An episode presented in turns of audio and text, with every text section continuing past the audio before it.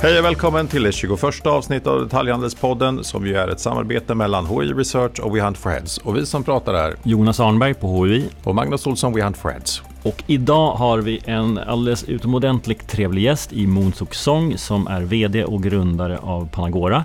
Du är e-handelsspanare av rang. Ni har massa kunder som du hjälper att transformera till nya affärer. Och vi kommer prata om vad som hände förra året och vad som verkligen sker nu också, alltså e-handelshoppet. Vi kommer prata om e-handel och butik. En av anledningarna, eller en, en, en, du var uppmärksammad in i en debattserie du hade i Market för någon eh, månad sedan. Där delar av den diskussionen kan vi komma in på strax men tycker vi är i viss mån förlegad. Det handlar inte om butik eller e-handel utan e-handeln är här för att stanna särskilt efter vad som hänt 2020. Vi kommer prata lite D2C och avslutar med Cliffhanger Endgame. Mycket välkommen hit! Tack. Kan du inte berätta om vad är Panagora och, och vem är du? Ja, ehm, ja men eh, jag och Panagora är väl väldigt synonyma. Vi startade samtidigt och vi startade med att vi gjorde en butik 2001 åt Sneakers and Stuff. Ehm, och som då var en, eh, en liten butik som sålde limiterade sneakers. Och förlåt, byggde du den fysiska butiken då eller? Eh, eh, E-handeln. Och de hade redan en e-handel då. Eh, så det är värt att poängtera att vi var inte med från dag ett faktiskt. Utan jag tror den gick live ett, på slutet av 90-talet, två år innan ungefär. Eh, men där och då 2001 så omsatte de ungefär 10 miljoner och hade 20 procent av försäljningen på nätet, det vill säga 2 miljoner. Och eh, det här var IT-kraschens tid. Eh, så när alla dotcomare, eh, Boxman, eh, Let's Buy It, Framfab, Icon Media Lab, Cell Networks, till Bo.com liksom hade kraschat. Då tyckte vi liksom att det var en bra idé att starta med handel och vi började med sneakers och stuff i väldigt liten skala. Så det var en underdog-del. Det var ju liksom att ingen i världen trodde på e-handel. Och framförallt trodde ingen på att man ville köpa kläder eller skor över nätet. För det är någonting man ville prova. Men som sagt, de hade ju liksom redan 20% av försäljningen på nätet då. Och då kan man fråga sig varför? Dels för att det är en nischad produkt de hade. Och dels för att Nike och Adidas är duktiga på storlekar. De är konsekventa i sina storlekar redan då. Så har du liksom 42,5 i, i, i Nike så behöver du inte prova. Så att eh, det, det, det var liksom, fanns många praktiska anledningar. Och Sneakers and Stuff har ju bara sen dess, det är ju otroligt. Ja men de, eh, och de är ett tydligt exempel på, jag menar de är en, de är en multibrand shop. Ehm, eh, och de har väldigt stora globala liksom varumärken och några få av dem i sitt sortiment. Och ett väldigt nischat sortiment av dem som har gjort att jag tror 2002 la vi upp sajten på engelska och la till alla länder i världen i stort sett. Så att liksom cross-border e-commerce har vi jobbat med nästan lika länge som Eh, när vi började jobba med e-handeln. Och eh, jag tror vi har varit, haft våra händer i tror jag, 17 av Sveriges 100 största B2C eller D2C liksom, e-handelsbutiker i, i rankat per revenue på nätet. Och alla de bolagen är då yngre än 20 år. Och alla har de också gemensamt att de inte hade något kapital i stort sett.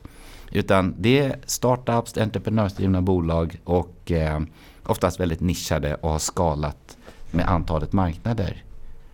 Så, eh, och in, innan jag kom in på sneakers and stuff så, du vet, eh, jag, jag började på eh, lantmäteri och jag visste inte riktigt varför men jag har koreanska föräldrar som man måste plugga liksom. Och eh, sen så kom det här med dotcom-boomen, det verkar spännande.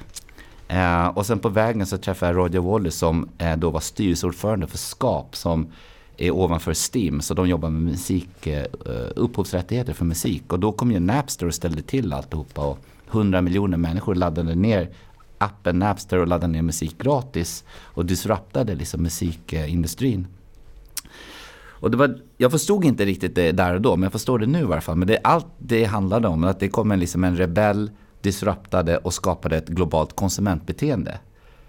Och jag förstår också idag att musikindustrin där då, de förstod inte att här fanns en affärsmöjlighet att kapitalisera på ett förändrat beteende. Och den här storyn har ju liksom gått om och om igen till det här, som, det här med Rizzo-grejen som vi pratar om. Att av någon konstig anledning, till exempel om musikindustrins vinnare eh, av den här eh, beteendeförändringen var Apple som gjorde både hårdvara med iPod så Sony Walkman som kom på liksom de portabla spelen i stort sett. Det var inte de som vann hårdvaruracet. Det var liksom eh, Apple som gjorde datorer. Och sen var det också de som vann innehållsracet genom att distribuera musikfilerna till iPods. De blev så stora ett tag, jag tror de hade 70% av hela musikbranschens omsättning i USA. Eh, och så är det ganska intressant att se på hur någonstans där missade de racet från fil till streaming. Eh, men parallellt med det som vann de ett till race och det var ju eh, när aktörer som Pirate Bay, andra typer av rebeller än Napster, gjorde så att 100 miljoner människor laddar ner den appen och så börjar ladda ner film utan att betala för det. Samma strategi av filmindustrin som musikindustrin. Man stämmer alla. Försöker vinna tid och få stå. Apple vinner en gång till. Uh, och mycket av det konsumentbeteende som skapades tack vare Napster och Pirate Bay kanske bolag som idag Spotify och Netflix har faktiskt kunnat ta rygg på. För kostnaden för att förändra beteende är oftast väldigt stora. Så att det som hände då förra året med corona det är väl att från rebellisk förändring till reglerad förändring. Där liksom organisationer och, och, politiker kliver in och säger att nu ska alla handla på nätet. Även fast inte alla politiker uppenbarligen verkar handla på nätet. Men, eh, så det som är intressant någonstans med 2020 det är att för första gången så finns det liksom en laglig global ansats till att nu måste alla handla på nätet. Vilket inte var de första stora vågorna av immateriella rättigheter som musik och film. Som också är grunden till några av de högst värderade bolagen har idag på börsen. Eh, så det är väl någonstans det. Om vi, vi går in på det. E-handeln lyfte 40% förra året. Mm. Eh, vi har inga tillväxttal för kvartal 1 än men kommer ju sannolikt ligga i de där tillväxttakterna. Ja. Eh, vad var det som hände? Vad ser du hos dina kunder? En, en enorm tillväxt. Men, men, berätta vad du ser. Nej, men, eh, många av mina kunder kunde inte eh, accelerera lika mycket som till exempel dagligvaruhandeln. För att när corona bröt ut, i, om första kvartalet så var ju det mycket i Asien, framförallt Kina. Så många av våra kunder har ju produktion i Kina. Vilket gjorde att liksom, eh, lagren började ta slut. Och sen eh, när man försöker lösa supply chain så hann det i andra kvartalet corona komma till Europa. Där många av marknader då stängdes ner. Och så tredje kvartalet kom liksom Black Lives Matter och eh, eh hela USA stängde ner. Så det, turen har varit för många av våra kunder det är att de har en riskspridning på nästan alla kontinenter där e-handeln finns. Eh, men det har varit enorma problem med supply och enorma problem med hantering av eh, vilka marknader man ska sälja till. Så, så eh, de lokala handlarna, typ dagligvaruhandeln, har ju liksom varit enorma vinnare för att de kanske kunnat hantera supply på ett annat sätt eh, och kunna kapitalisera på vad som händer lokalt. Medan vi är väldigt vana att jobba cross-border de senaste 20 åren. Och vi har stött på enorma utmaningar logistikmässigt. Vi kanske inte kunde skicka till vissa länder i Europa eller till Asien. Och den nyheten kom ju liksom bara sådär. Eh, vi fick ingen heads-up alls. Så att det, det, det tog ett tag för våra kunder inom sällanköpshandel att balansera ut. Men däremot att titta på dagligvaruhandeln är intressant för vi har haft ögonen ofta på dem. Inte för att det hänt så mycket där tidigare utan snarare tvärtom. De har ju nästan varit emot en digitalisering. Eh, och så ser vi lite det här som vi pratade om innan att i Sverige så har vi fyra väldigt dominanta aktörer. Det är ju ICA, Bergendahls, Axfood och Coop. Var Coop kanske var först ut, om jag inte minns helt fel, genom att köpa en aktör. Netextra. Ja, just det. Och det här var ju liksom över 10 år sedan, 15 år sedan kanske. Och det är fortfarande Clas Hessel som, drev, som ja. drev Netextra som driver Coop Online. Exakt. Det heter väl inte Coop Online men, men, ja, men Coops e-handel. Mat av Coop, ja någonting. Men, så de kanske var pionjärerna. Mm. Sen tror jag Linas matkasse, det drevs av Axfood Snabbgross, alltså B2B-delen. Axfood kliver in och köper mat.se, Matsmart. Eh, och ICA gör det, de håller på med sin utrullning och har sina utmaningar, sin liksom Eh, hur, beroende på hur bolaget är strukturerat och sådär. Så att det här, det här har varit bra för dem, för alla de här aktörerna. Och utan att ha facit i hand så tror jag att eh, det gäller för dem att springa väldigt snabbt. Precis som det varit inom många andra vertikaler. För att crossborder går åt båda hållen. När eh, aktörerna i sällanköpshandeln, som Zalando som är stor inom mode, kliver in och attackerar Norden och lokala aktörer inte hinner skala upp tillräckligt snabbt då åker de på ordentligt med stryk. Eh, det i kombination med att tar man, eh, man, man, kan ju undra liksom, om vi, här, konsumentbeteende skapas och drivs av olika faktorer. Men tar man modedelen, vem har drivit konsument, eh, att handla, liksom, konsumentbeteende handla mode på nätet i Sverige till exempel? Tar vi MQ som var en ganska dominant aktör på multibrand av svenska och nordiska brands. Tänk dig att de hade en ganska liten andel i förhållande till sin hela omsättning ganska länge. Mm. Har inte de varit med och drivit upp ett beteende som Boost och sedan Zalando faktiskt kunde kapitalisera på?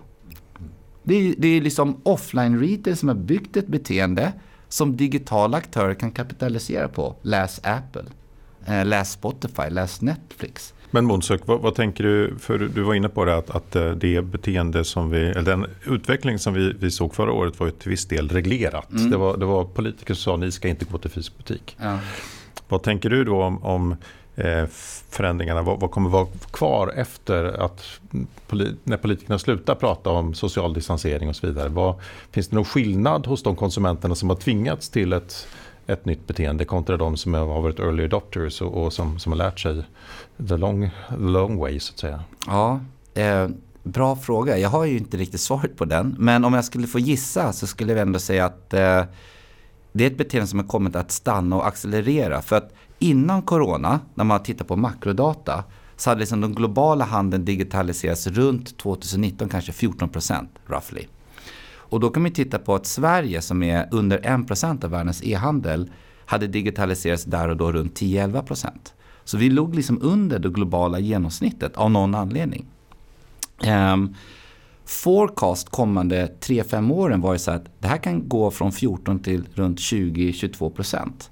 Varför då? Jo, för vi ser länder som Korea, de har liksom redan där och då eh, kommit upp till 20 procent ungefär. Och det hade även Kina gjort. Och det är också svaret på varför Kina har blivit världens största digitala ekonomi och ut en leap jump. Så att någonstans är det så att varenda liksom konvertering från offline till online eh, gör, tror jag, att den trenden av digitalisering vi redan ändå hade med eller utan corona är här för att stanna. Det, det, är liksom, det som har hänt med corona det är bara att under en kort tid på över en 25-årskurva sen Amazon gick live någonstans 94-95 med böcker så har liksom den kurvan alltid pekat uppåt. Sen har den fått en viss boost just nu. Jag menar Alibaba kanske inte hade varit så stora om inte SARS hade brutit ut i Kina på, i en pandemi som inte blev global men väldigt starkt kopplat till den här trenden. Så att vissa aktörer tog enorma leap jumps och det ser vi här nu på global skala. Och har det gått tillbaka? Nej. Och så tar vi de referenspunkterna så tror jag någonstans att nej, som svar på din fråga, det här kommer, när allting öppnar upp så kommer inte alla gå tillbaka till offline. Eh, jag tror det kommer liksom fortsätta. Mm. Och det är ett resonemang. Men idag vill vi prata mycket om e-handel mm. och butik. Ja. Eh, och det som har hänt är ju att ja, för ett år sedan drygt så fanns det fortfarande många butikskedjor som mm. Visst, man hade e-handel och en satsning men det går ju inte att jämföra med den insikt man har idag och mm. den press man har på sig att börja leverera på nätet. Än så mm. länge upplever jag att varje dag som e-handeln växer så mm. förlorar kedjan marknadsandel för man är inte tillräckligt bra eh, på nätet. Man är inte lika bra på nätet i alla fall som man är att driva butik. Mm. Och, och, nu etableringschefen kommer snarare få bonus på hur många butiker man stänger snarare än hur många man öppnar. Ja. Eh, hur ska e-handeln ta an sig, eller hur ska butikshandeln ta sig an detta nu? Ja men eh, jag hörde förra veckan på en annan sån här sittning vi hade. Det var en kille, han sa så här. Eh, det kommer vara the race for space. Eh, för att eh, om vi börjar med de största aktörerna vi har i Sverige, typ H&M så downsizar ju de antalet fysiska butiker. Eh, och eh, det tror jag kommer skapa mer lediga kvadratmeter snabbare än någonsin tidigare. När sådana stora aktörer som Nike också gör det. Vilket gör då att eh, det kommer finnas ett, eh, en fas just nu, en transition. Och jag har svårt att se att fastighetsägarna med den historiken de har med befintliga hyresgäster tror att the race for space kommer fyllas av de traditionella butikskedjorna. Jag tror inte de tror det, om jag gissar. Eh, vilket gör att, för att komma till ditt svar då, hur de fysiska liksom, butikskedjorna ska göra. Jag tror de behöver ta ganska tunga, snabba strategiska beslut nu på att göra en digital transformering rekordsnabbt. Alltså de måste downsiza, precis som H&M och de gör, i antalet fysiska kvadratmeter. De måste bli mer datadrivna och de måste centralisera och de måste få den här effekten av eh, direct to consumer-bolag har. En lagerplats om möjligt. en plats där människor jobbar. Eh, en teknikstack och eh, enk, enkelt beslutsunderlag kunna ta beslut på. Istället för många olika system, man pratar inte med varandra, det är mycket legacy, mycket olika smålager på olika ställen. De vet inte hur många jackor de ska ha i norra Sverige, södra Sverige, västra Sverige, östra Sverige. Det är liksom för mycket gissningslek.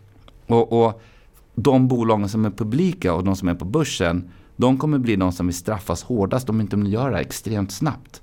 För det verkar ju som marknaden belönar bolag som Zalando och Boost och Lyko för att de eh, har majoriteten av revenue på nätet. De har tillväxten på nätet och de ser att de kommer åt synergieffekter med ökad volym. Ju större volym de får, ju större gross margin på produkt, ju bättre affär, ju bättre ebitda. Man, man, de ser liksom en framtid som ser väldigt ljus ut. Däremot är det extremt svårt att se den effekten på PNL på traditionella retailbolag idag. Men samtidigt som man ju klart sparar pengar på att, att minska antalet hyrda kvadratmeter så mm. riskerar man ju att, att öka dem på marknadsföringssidan ja. för att driva. För många kedjor som jag pratar med de har ju ändå större del av sin e-handel omkring butik. Mm. Eh, alltså i en, i en, viss, i en viss radio omkring butik.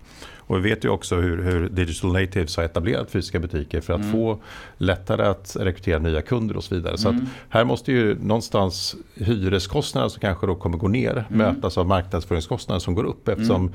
det finns ju ändå ett, ett begränsat eh, mindspace för marknadskommunikation. 100% så att om man jag menar Amazon har ungefär 50% av eh, e-handelsmarknaden i USA.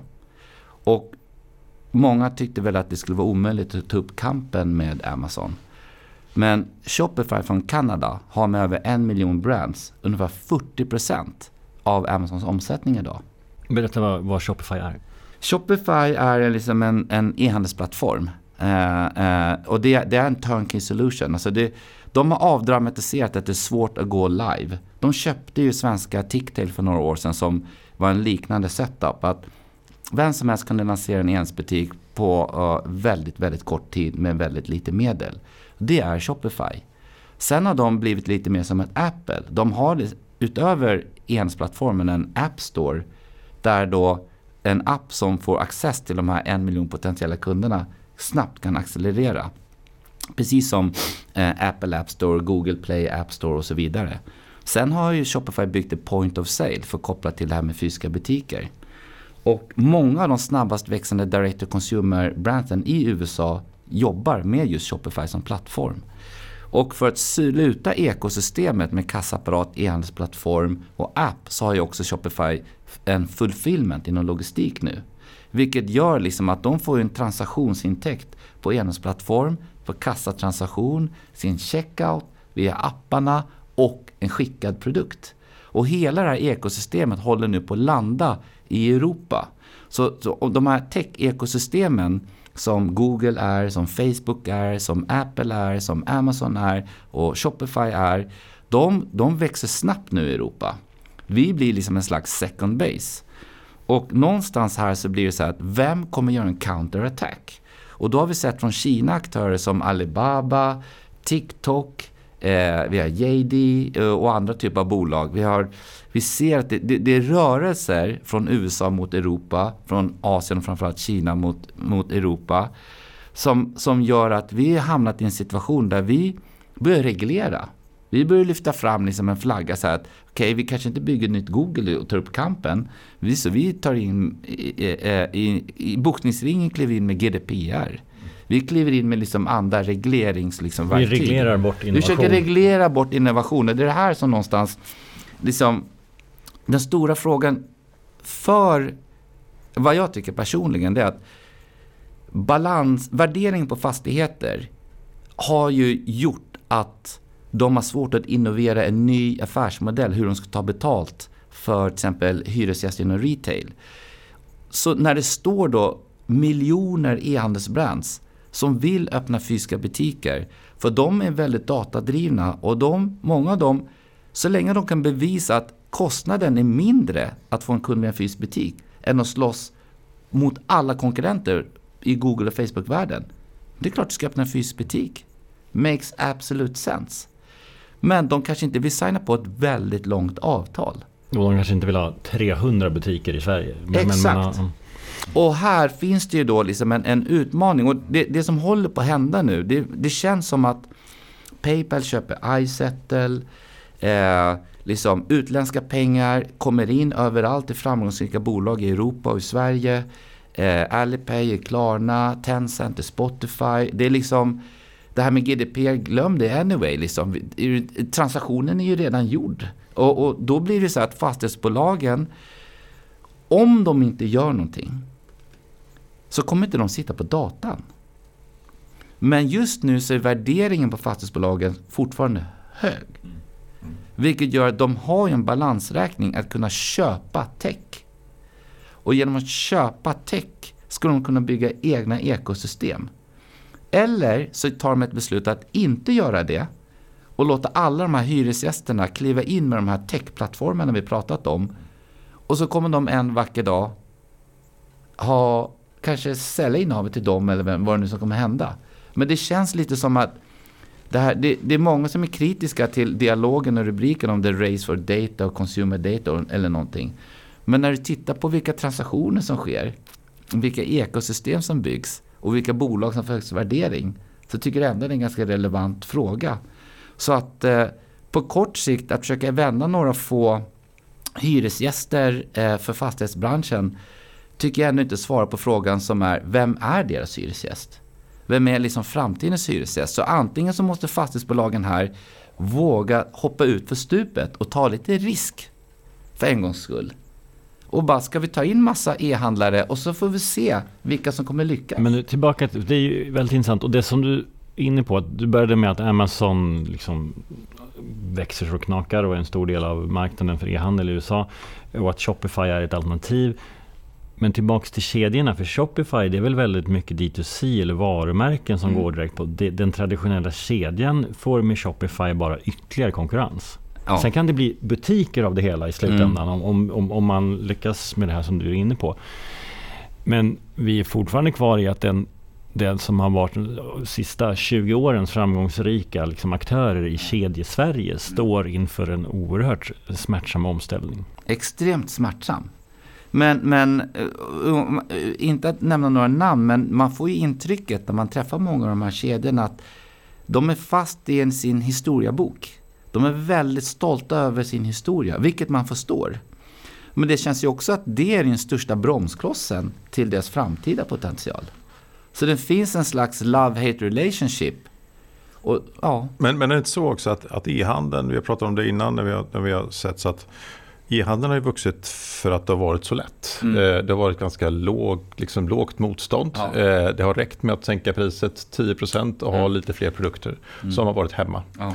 Men nu gör ju alla det. Mm. Eh, och, och, dessutom så en hel del av, av den, det marknadsfönster man har jobbat med med Facebook och så vidare mm. är också lite grann under ett hot med Apples eh, krig, eh, mm. ska, får man kalla det, mm. med att man ska begränsa liksom, möjligheten att spåra konsumenten. Ja. Det finns ju massa saker som händer även där som gör att det inte bara är glass och ballonger. Att, så det rör ju till det, rör ju till det på, på på även den arenan. Så det är därför vi, handlar, vi hamnar på kapitel 1 liksom, i, i, i detaljhandelsskolan. Det är så här, vilka två frågor ska man svara på? Hur får man en kund? Ja, för öppnar man en butik vill man ju få kunder.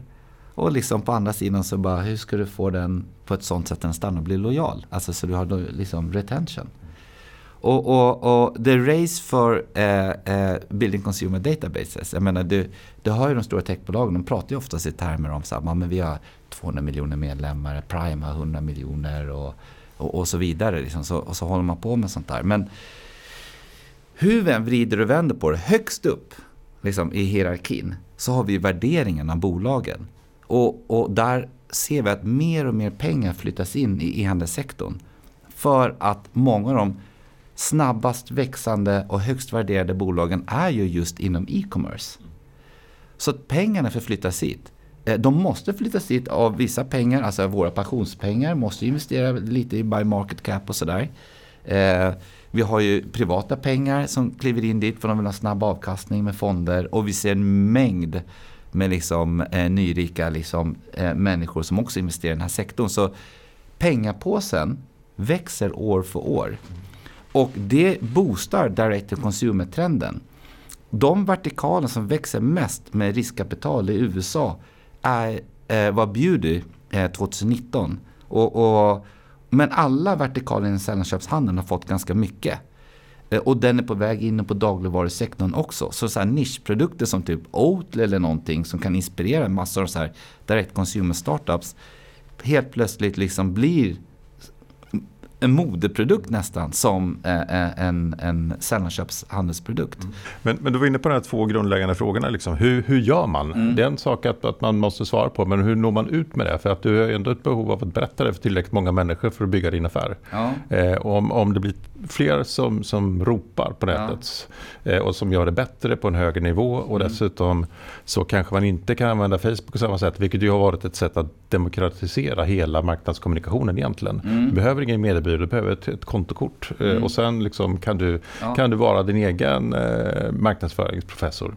Hur, hur, hur, för det, det ställer ju om hela, hela spelet. Ja, det gör det. Nej, men det, det har ju varit... Eh, det, det, går en viss tågordning verkar det som. Men i, i hierarkin närmast konsumenterna så ser vi som bolag som Facebook, varför köpte de Instagram?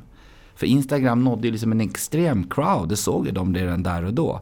Och det är otroligt intressant att se hur vissa snabbväxande direct to consumer brands som Donny Wellington kunde liksom kapitalisera på fas 1. När det var, fick en organisk reach. Mm. Som inspirerar, jag vet inte hur många startups att göra någon liknande resa. Och sen helt plötsligt så kommer fas 2, då kommer annonsaffären in. Och sen så ställs det mycket högre krav för att få organisk reach. Ungefär som SEO på Google och deras annonsprodukt. Och sen när de squeezar ut den organiska liksom, möjligheten och framgångsrikt tar digitala marknadsföringspengar så föds det nya liksom, subvertikaler. Vi liksom på tapeten har det här med live-shopping varit ganska hett nu ett tag. Men i grund och botten så är det, liksom, det är de här två grundläggande frågorna, kan jag tycka. Och att hur man hittar sin publik på ett effektivt sätt. Eh, och så försöker man liksom hitta liksom, eh, brytmönster någonstans utan att betala för mycket pengar för det. Men det, för det alternativet finns ju alltid. Men, man Men blir också... tröskeln lägre för att faktiskt öppna den fysiska butiken då?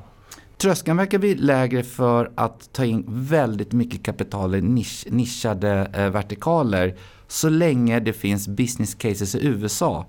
Tar du liksom Warby Parker med solglasögon eller tar du Allbirds med sneakers eller tar Kylie Jenner som yngsta dollar, eh, under 20 blev en dollarmiljardär eh, och liksom konverterar sin publik till en beauty-transaktion och så vidare. Det finns så många business cases som jag kan tycka påminner lite om eh, Bianca Ingrosso och hennes liksom race med beauty lokalt här. Och någonstans så eh, Zalando i Europa, för mig är lite av att de blev inspirerade av Sequoias investment i Sappos. Som blev kända en gång i tiden att de har ett års returöppet köp. Liksom. Och det skrevs böcker om Sappos och allt det där. Så det, det, finns en viss tågordning i, i hur kapitalet går och hur antal startups går. Men det har blivit en ny vind och den kommer från andra sidan. Det är från Asien och det är från Kina. Det är Softbank med Japan och så vidare. Helt plötsligt kommer den. För vi ser ju att det är ju det är ett race. Och eh, Sverige är en liten, liten aktör. Europa är en aktör. Men, men det känns väldigt mycket som här och nu så är det liksom USA och Kina och de här som slåss i boxningsringen. Och vi sitter och diskuterar om brödsmulor. Eh, och, och det är lite skrämmande. Det är skrämmande att se att vi skriver eh, och skrattar åt en aktör som Amazon, hur dåliga de är i sin utrullning i Sverige. Eh, utan att liksom försöka liksom ha en krona klave i, i, i, och lite perspektiv på vad det är för djur vi har att göra med egentligen. Eh, de köper marknadsföring idag här. De rullar ut Prime, de rullar ut film, musik. Jag menar, kommer den dagen de står där och rullar ut dagligvaruhandeln eh, och ser att liksom, UK växte mest med dagligvaruhandeln i Europa verkar som och de har kommit upp, upp på 40% av totala splitten mellan offline och online. De är väldigt långt före men Amazon har ju varit där sedan i början av 2000-talet. De kommer inte in i Sverige nu. Frågan är vad som kommer hända för de närmaste 5-10 åren. Nu när de ser att det börjar finnas ett beteende på dagligvaruhandeln, att logistiken är på väg liksom åt rätt håll. Men vad, vad blir liksom nästa steg? Kommer bli en sån aktör som de som helt plötsligt men när vi sitter och försöker lösa våra liksom, lokala problem så kommer en sån här utländsk aktör och bara land and expand. Och utan tvekan kommer de skjutsa på dagligvaruhandelns D2C. Och att, att man väljer som varumärke att runda detaljistledet och de stora dagligvarujättarna. Och att om man använder Amazon eller går själv, men att man liksom får fart på leverantörsledet till dagligvaruhandeln som idag är väldigt fast i, i liksom de stora dagligvarujättarna. Ja. Nej, men, och det, jag är ledsen att jag fastnar just i de här ekosystemstänkarna, men det är ju lite så att Amazon tar en väldigt stor del av kakan. Och Shopify tar en stor del av kakan. Så antingen blir det liksom beslut på så att ja, men de får ta kakan. Men. Eller så kommer vi upp med ett, ett eget ekosystem. Och då, vi, vi menar till exempel att fastighetsbolagen har en finansiell kapacitet att göra det. För att de kommer få många kvadratmeter tomma snart. Mm. Men de har inte insikten än att göra det. Det kommer inte hända någonting där. Det som är intressant då är att NK på något sätt har gjort då i, i, i inkromsaffären med eh, Department Stores så har ju NK idag faktiskt en e-handel. De har Göteborg och Stockholms varuhus. De har ett centrallager och på något sätt har de två enhetsbutiker med Man of a Kind för NK här och eh, NK.se. Här plötsligt har vi en aktör som har allt som många fastighetsbolag som jobbar med retail inte har. De har liksom en, en offline och online och de har en viss integration mellan butikslager och centrallager och de säljer inte bara i Sverige. Helt plötsligt liksom från ingenstans. Och, och, Men de pratar fortfarande mest om sin paddelbana? De kanske pratar mest om sin paddelbana och de kanske gjorde inkromsaffären för att de inte ville få 70% vakanser i NK-husen och sådär. Och kanske inte liksom omfamnat e-handeln, jag säger ingenting om det. Men det intressanta är att de ändå har det här just nu. Och om de gör någonting bra av det här så förhoppningsvis skulle det kunna liksom föda eh, eller så ett frö hos fastighetsbolagen som länge har velat innovera men många inom de bolagen har sagt nej. Precis som att många retailbolagen ledning och management någonstans har det funnits ett nej även fast man vill göra det. Jag tror liksom inte att de här retailkedjorna i Sverige skulle tackat nej till en fantastisk e-handel och skala och fantastiska värderingar. Jag tror, vem skulle säga nej till det? För i USA så har ju faktiskt en del fastighetsbolag gått in och investerat i, i startups, olika, Bieza mm. och så vidare. Mm. Summit Properties har ju mm. gjort ganska många investeringar i olika eh, tech-startups eller e-handelsstartups som sen eh, har även öppnat i, i deras fastigheter. Ja. Men, men, tror du att det blir en, en stor trend att fastighetsägare går in och jag hoppas att det blir... Jag hoppas, drömmen är att, att när det blir eh, väldigt många tomma kvadratmeter så måste de fylla det med någonting. Och förhoppningsvis så vågar de ta en viss risk under en viss tid. För att värderingsmodellen tillåter en viss vakansgrad under en viss tid. Eh, lite som att de liksom vågar riska med epicenterprojekt och sådana här saker, WeWorks och sånt där. Det är liksom korttidskontrakt på andra sidan. De, de tar inte så mycket risk för det är någon som sätter liksom bläck på pappret och tar den här risken. Men någonstans handlar det om att de ska göra sin egna WeWorks epicenter-risk under en tid för att identifiera nya affärsmodeller, ny techmöjligheter, få data och förstå vem som är deras nya hyresgäst. Och sen så kliver de in i, i, i en ny typ av business, förhoppningsvis. Ja, vi får se vilken vakansgrad som krävs för att man ska behöva eller våga tänka om på det sättet. En kommande gäst. Exakt, ja, men, men på Manhattan så har det faktiskt hänt en del. Om eh, vi tittar på återigen USA då, där är ju vakansgraden över 20 mm. Eh, och hyrorna på centrala Manhattan har sjunkit med 25% Det är rätt äh, häftigt, vilket ju öppnar, skapar incitament för fler och helt andra aktörer kanske än de man haft innan att faktiskt titta ja. på möjligheten. Mm, mm. Nej, men det, det är superintressant. Och jag, det finns en till liten ingrediens där. Och det är, det är intressant att se mediebolagen i Sverige. För att tänk dig så här att Schibsteds kanske bästa affär senaste 20 åren kanske är Blocket. Mm. Det är inte Aftonbladet. Det är inte Svenska Dagbladet. Som man förknippar dem väldigt mycket med. Utan det är en e-handelsbutik som heter Blocket. Eller som Hemnet. Är, ja, som är flera procent av Sveriges BNP idag. Mm. Eh, eh, och, och, och, någonstans kan man undra så här att om de har gjort så extremt framgångsrika resor med eh, eh, e-handelsbolag. Hur kommer det sig att de som sitter på all trafik en gång i tiden inte bara konverterar det till en transaktion i massa olika typer av butiker? Var kommer det här nejet ifrån? Och det är samma sak med Bonnier. TV4 måste ju byggt jättemånga stora e-handelsbolag med sin annonsprodukt. Dagens Nyheter och hundra olika tidskrifter som Bonnier sitter på. Och, och, det är väldigt intressant någonstans att både Schibsted och Bonnier sitter på en fungerande logistikapparat. De har lyckats leverera den där tidningen varje morgon till en miljon hushåll, sju dagar i veckan, sommar som vinter. De är typ en mer slimmad logistikapparat än någon annan logistikaktör där ute. Helt fristående skulle det här kanske vara värt enorma pengar. Och grejen är så att om du skulle då ta de som fortfarande sitter på en viss trafik, har logistik och helt plötsligt skulle prata med bolag som säger, eh, säg Orkla till exempel, som det är ändå 40 miljarder någonting norska kronor, 14 000 anställda, 100 brands. Som fortfarande inte gjort direct to consumer all the way. De är fortfarande i händerna på the big four. Så då har vi liksom Amazon är på väg in. The Big Four har gjort en resa nu för 2020. Så de är liksom hur glada som helst. Men någonstans där inne så kanske de är lite oroliga för aktörer som Amazon. Och Orkla står där bakom och tittar på. Och respekt för de stora dagligvarujättarna också. Ja men visst. Och då, och då blir det någonstans så här att skulle, om inte fastighetsbolagen går att ta upp fighten, kan mediebolagen bygga egna ekosystem. Kan man lägga in en produkt i Bonnier och Schibsted och de promotar den produkten i sina mediekanaler och sen kommer en transaktion via deras tech som går till deras lager som skickas ut med deras logistik till slutläsaren. De har ju också en möjlighet att bygga ett eget ekosystem. Så mediebolag och fastighetsbolag står ju nu med obsoleta affärsmodeller. Print går ner, det är den största förloraren kanske inom corona.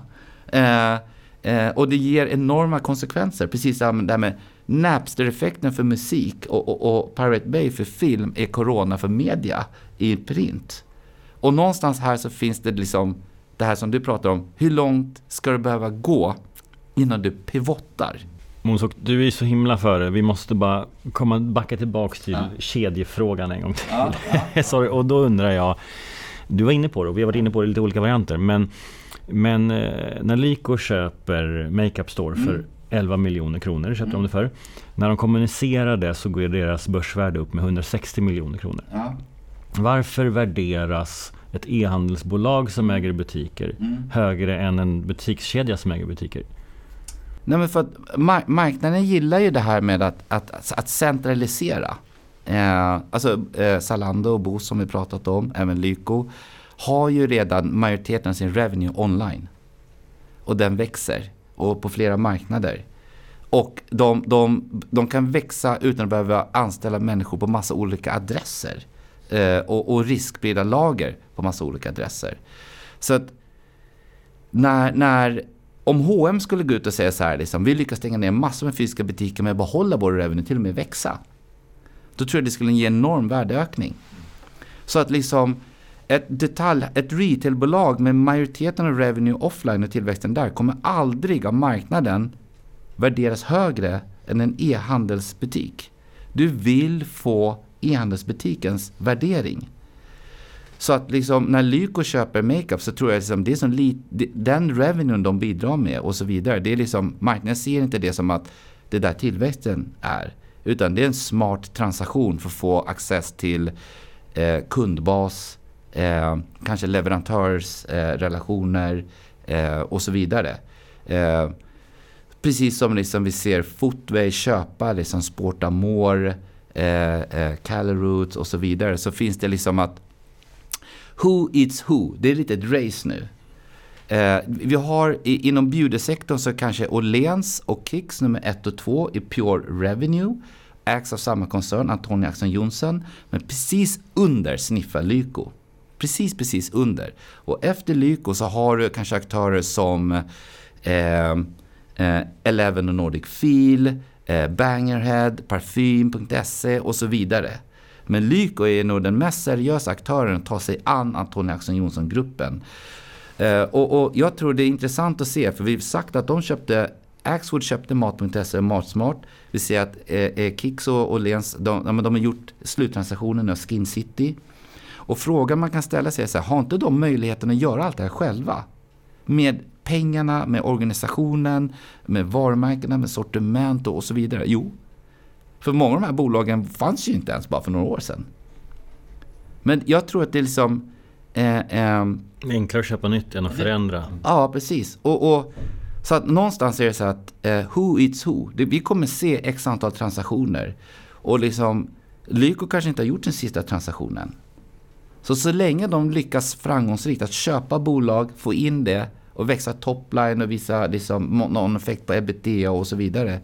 Så tror jag att, så att ja, men marknaden kommer säga så här, att det där var ett jävligt bra move. Är det det här som är bryggan till det du kallar endgame? Ja, precis. För att liksom endgamet i, i Sverige skulle vara då så här, vem blir nya Antonija Axén Johnson för Beauty? Alltså om vi skulle betta våra pensioner och pengar och allt det vi har här och nu. Lägger vi det på Kicks och Lens eller äh, lägger vi det på Lyko? Och fan, jag skulle inte förvåna mig om jag skulle komma fram till det. Det är fan, jag kommer betta på Lyko. Um, uh, av några få anledningar. Ett, det verkar inte vara jätteenkelt att ändra en traditionell retailer. Hur många traditionella retailer kan vi lista som har gått från att ha majoriteten av revenuen offline till majoriteten av revenuen online? Kan du lista någon? Så här tyst har du aldrig varit. Nej.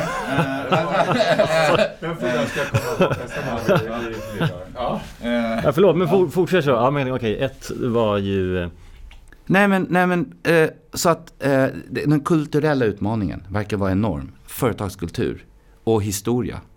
Eh, det andra är ju, eh, som du sa, att det är enklare att starta på ett vitt papper. Det är enklare att bolagisera. Det är enklare att ta allting nytt och ha blicken bara framåt. Inte ens behöva titta bakåt. Mm.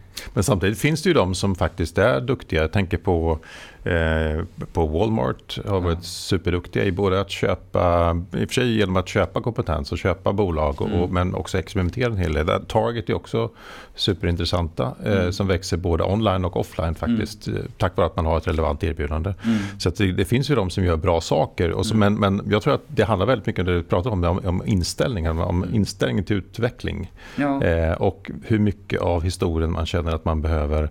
Hur mycket som är en, en, liksom en, ett, ett sänke eh, och mm. mycket som faktiskt är en, någon form av liksom, kompetensbas eller varumärkesbas som man kan använda framåt. Ja, men för att om, om, vi, om vi kommer in som oberoende, liksom, vi börjar jobba på något bolag, vilket som helst. Eh, och vår uppgift är att öka bolagets liksom, värde och omsättning och lönsamhet. Jag vet ingen årsredovisning eller balans och resultaträkning som öronmärker pengarna. Så här, bara, men det där var liksom en där kommer Jonas att handla i en fysisk butik. Det är, det är lite sämre. Det är ju samma pengar. Det är samma produkt. Det är liksom det olika interface om det finns butik eller sådär. Men jag kan knappt se skillnaden. Sen Adyen klev in och, och tog liksom offline-transaktioner och eh, online-transaktioner. Eller både i online men liksom bara liksom. Det var ju liksom det en av, eh, det var ju framgången. Och, och, hur de har gjort det, hur många andra vill göra som dem och allt det här som vi pratat om, Shopify Pools och de här ekosystemen. Det är så tydligt att man vill, alla vill ha hela kakan. En e-handelsplattform som Shopify vill ha point of sale. Mm. Och logistikaffären. Och appaffären. Det är liksom, och det är, det är uppenbart samma agenda för Amazon. Och Apple. Och det här kriget vi ser nu mellan, som du sa, i annonsaffären. Att nej, nej, nej. Alltså mitt ekosystem är mitt ekosystem. Mm. Det är bara lite trist att extremt hög koncentration av amerikansk tech här. Det vore roligt om det hade, vi hade lite mer lokal tech. Mm. Eh, men, men så att the endgame, det är ju då så här. Om vi skulle stirra oss blinda på Lyko versus Åhléns och Kick som nummer ett av beauty. Så kanske vi skulle missa L'Oreal. Som eh, äger Sephora.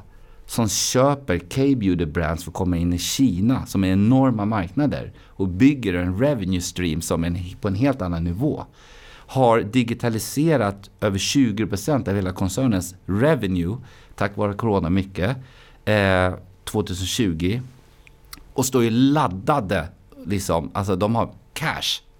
De har, de har know-how, de gör transaktioner, de gör det Lyko gör i en ännu större skala. Lyko kanske säljer till dem. Jobbigt för Antonio Axén Jonsson. Liksom, who eats who? Eller kan Lyko helt plötsligt kliva ut så snabbt och skalas till så många länder att de tar upp fighten med L'Oreal? Och så, så, kommer det pågå så här. Så att det, jag tror att det kommer bli, eh, man försöker identifiera category winners. Vem blir nya ICA inom dagligvaruhandeln? Vem blir nya Åhléns och Kicks inom beauty eller L'Oreal? Eh, och så vidare. Eh, liksom, vem blir störst på music streaming, movie streaming, eh, last mile delivery? Av Army, Budbee och Instabox, who eats who? Alla tre behöver kapital för att växa. Vem kommer att stå starkast finansiellt? Och i krig blir man vare sig två eller tre. Det, precis, det, det, det, det verkar vara så just nu. Eh, så att... Eh, eh, det, så att om jag menar, den här digitaliseringen som sker just nu, eh, som, som bara på 25 år har tagit med sig ganska många eh, bolag som var etta till döden. Jag menar, Nokia kanske skulle kunna varit en Apple. Men de liksom missade racet. Eh, LG kastade in handduken på smartphone-tillverkningen bara för någon månad sedan. Eh, eh, Ericsson och hur vi var ledande liksom. Och, och, vårt race att gå ihop med Sony och liksom ha en konsumentprodukt. Och vi vann inte konsumentprodukten. Vinner vi 5G-utrullningen? Det verkar vara en fight liksom. Det, det är liksom e-handelns och hela det här konsumentbeteendet Det har ju liksom x byggnadskomponenter. Snabbast internet vinner, eh, mest riskkapital vinner, bidrar till vinnaren Eh, och, och, så vidare och så vidare. Störst lokal marknad. Ja, men kolla liksom på bråket mellan USA och Kina och det som var med Trump och, och alla de här liksom, regleringarna. Liksom. Blocka Huawei, blocka TikTok. Liksom. Varför tror man att det händer? Liksom, det är väl liksom det här race for data. Och, och, och, och någonstans, eh, det är ju även lokalt. Så vi kan liksom, jag tror att vi kan antingen kan vi så här, isolera oss från resten av världen och bara tänka så här, men det här är i, i, i, in the Ritz affair eh, och så är vi där. Jag tror bara det tråkiga om vi är där och kör det resonemanget att Mike Tyson kommer in och bara paff en dag och så, så är vi out. Så det är därför man vill höja Och problemet är att vi inte ens vet vem Mike Tyson är. Vi vet inte vem Mike Tyson är. Eh, och, och, men, ja, jag vet inte. Och så, så jag tror väl det här angående vad, vad retailkedjor ska göra och sådär. Jag tror liksom att de har fått det rådet i 20 år i rad. Det har varit konsulter där och presenterat. Handels utredningsinstitut, var det inte ni som sa så här att någonstans 11-12 procent när en vertikal blir så mycket på nätet, då börjar ni se en butiksdöd. Och det nyckeltalet, det är så himla bra. Men det är ingen som lyssnar. Och det är liksom... Och nu är alla, inte maten, men alla är inne i det. Och, Eller hur? Och, det kommer ju bli en, en massiv förändring. Så ni, man har ju redan sett det med böckerna. Liksom, vad är, jag vet inte, vad är det? 50% av all handel är typ på, på, av böcker på nätet. Plus streamen, då är det 65%. Och då kan man ha så här, kan det vara en benchmark? Hur långt mode kan gå, inredning kan gå, beauty kan gå och så vidare. Kanske. Jag leker i alla fall med den benchmarken att 65% av all handel kan bli digitaliserad inom loppet av 10 år. Men samtidigt, för att avrunda det här lite grann så behöver du kunna svara på de två frågorna. Mm, för annars, annars spelar det ingen roll vilken kanal du är. Nej, Nej. Och, och, har man, om du bara vill köpa kunden, då kanske inte den blir så lojal. Så, ja. Det är oerhört intressant otroligt tack för att du var här. Vi har ju lärt oss att fastighetsägarna har en grym vi har en bra pitch till dem. Ja, nu har vi, och media. Ja. ja. Och eh, det visste vi väl visserligen men att kedjorna har en digital transformation framför sig som man måste ta i. Men att för, ur ett butiks, ur en butikssynvinkel finns det mycket mm. hopp i Shopify, NK-tänket ja. som eh, eh, men den traditionella butikskedjan står ju, står ju för en massiv förändring. Om man ens kommer klara den får. Handels utredningsinstitut, man skulle vilja att ni sätter upp så här timglas baserat på det, det, det bättre data ni har. Så skulle ni kunna sätta upp så här timglas så här bara. Eh, om, för att man, man måste nästan dela upp mode i olika subvertikaler. Alltså indoor-träning, outdoor-träning eh, eh, och så vidare. Liksom mode är sån bred vertikal egentligen. Och så skulle ni sätta upp timglas så fort var, varje vertikal liksom går över 11-12% då bara och då bara, det är ungefär så här mycket tid kvar nu för att göra er digital transformation. Samtidigt gör ni som fysisk handlare det, Men det eller så kommer nya just D2C. mode, det var ju ett år sedan som Mm. det blev väldigt tydligt att många var där redan och Ja. att man, när man behövde stänga några butiker till följd av när pandemin kom Ja. så, så, så insåg man hur kort uthålligheten var och att liksom, det var bara att stänga. Mm. Och där är väl många fortfarande kvar. Vi har inte riktigt sett hur man tar sig, nu stiger tillväxten bara för att man går från låga nivåer. Jo, Man- men sen måste man ju vara ärlig mot sig själv också. Och redan då, så var efter en veckas pandemi, så var det många som skyllde på att man gick i rekonstruktion för det var coronas fel. Liksom. Eh, Och det, det, det är ju inte riktigt sant.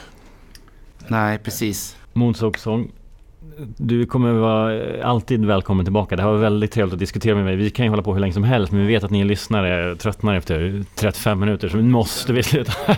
men vi ses och hörs eh, snart igen. Tack så jättemycket. Tack. Tack.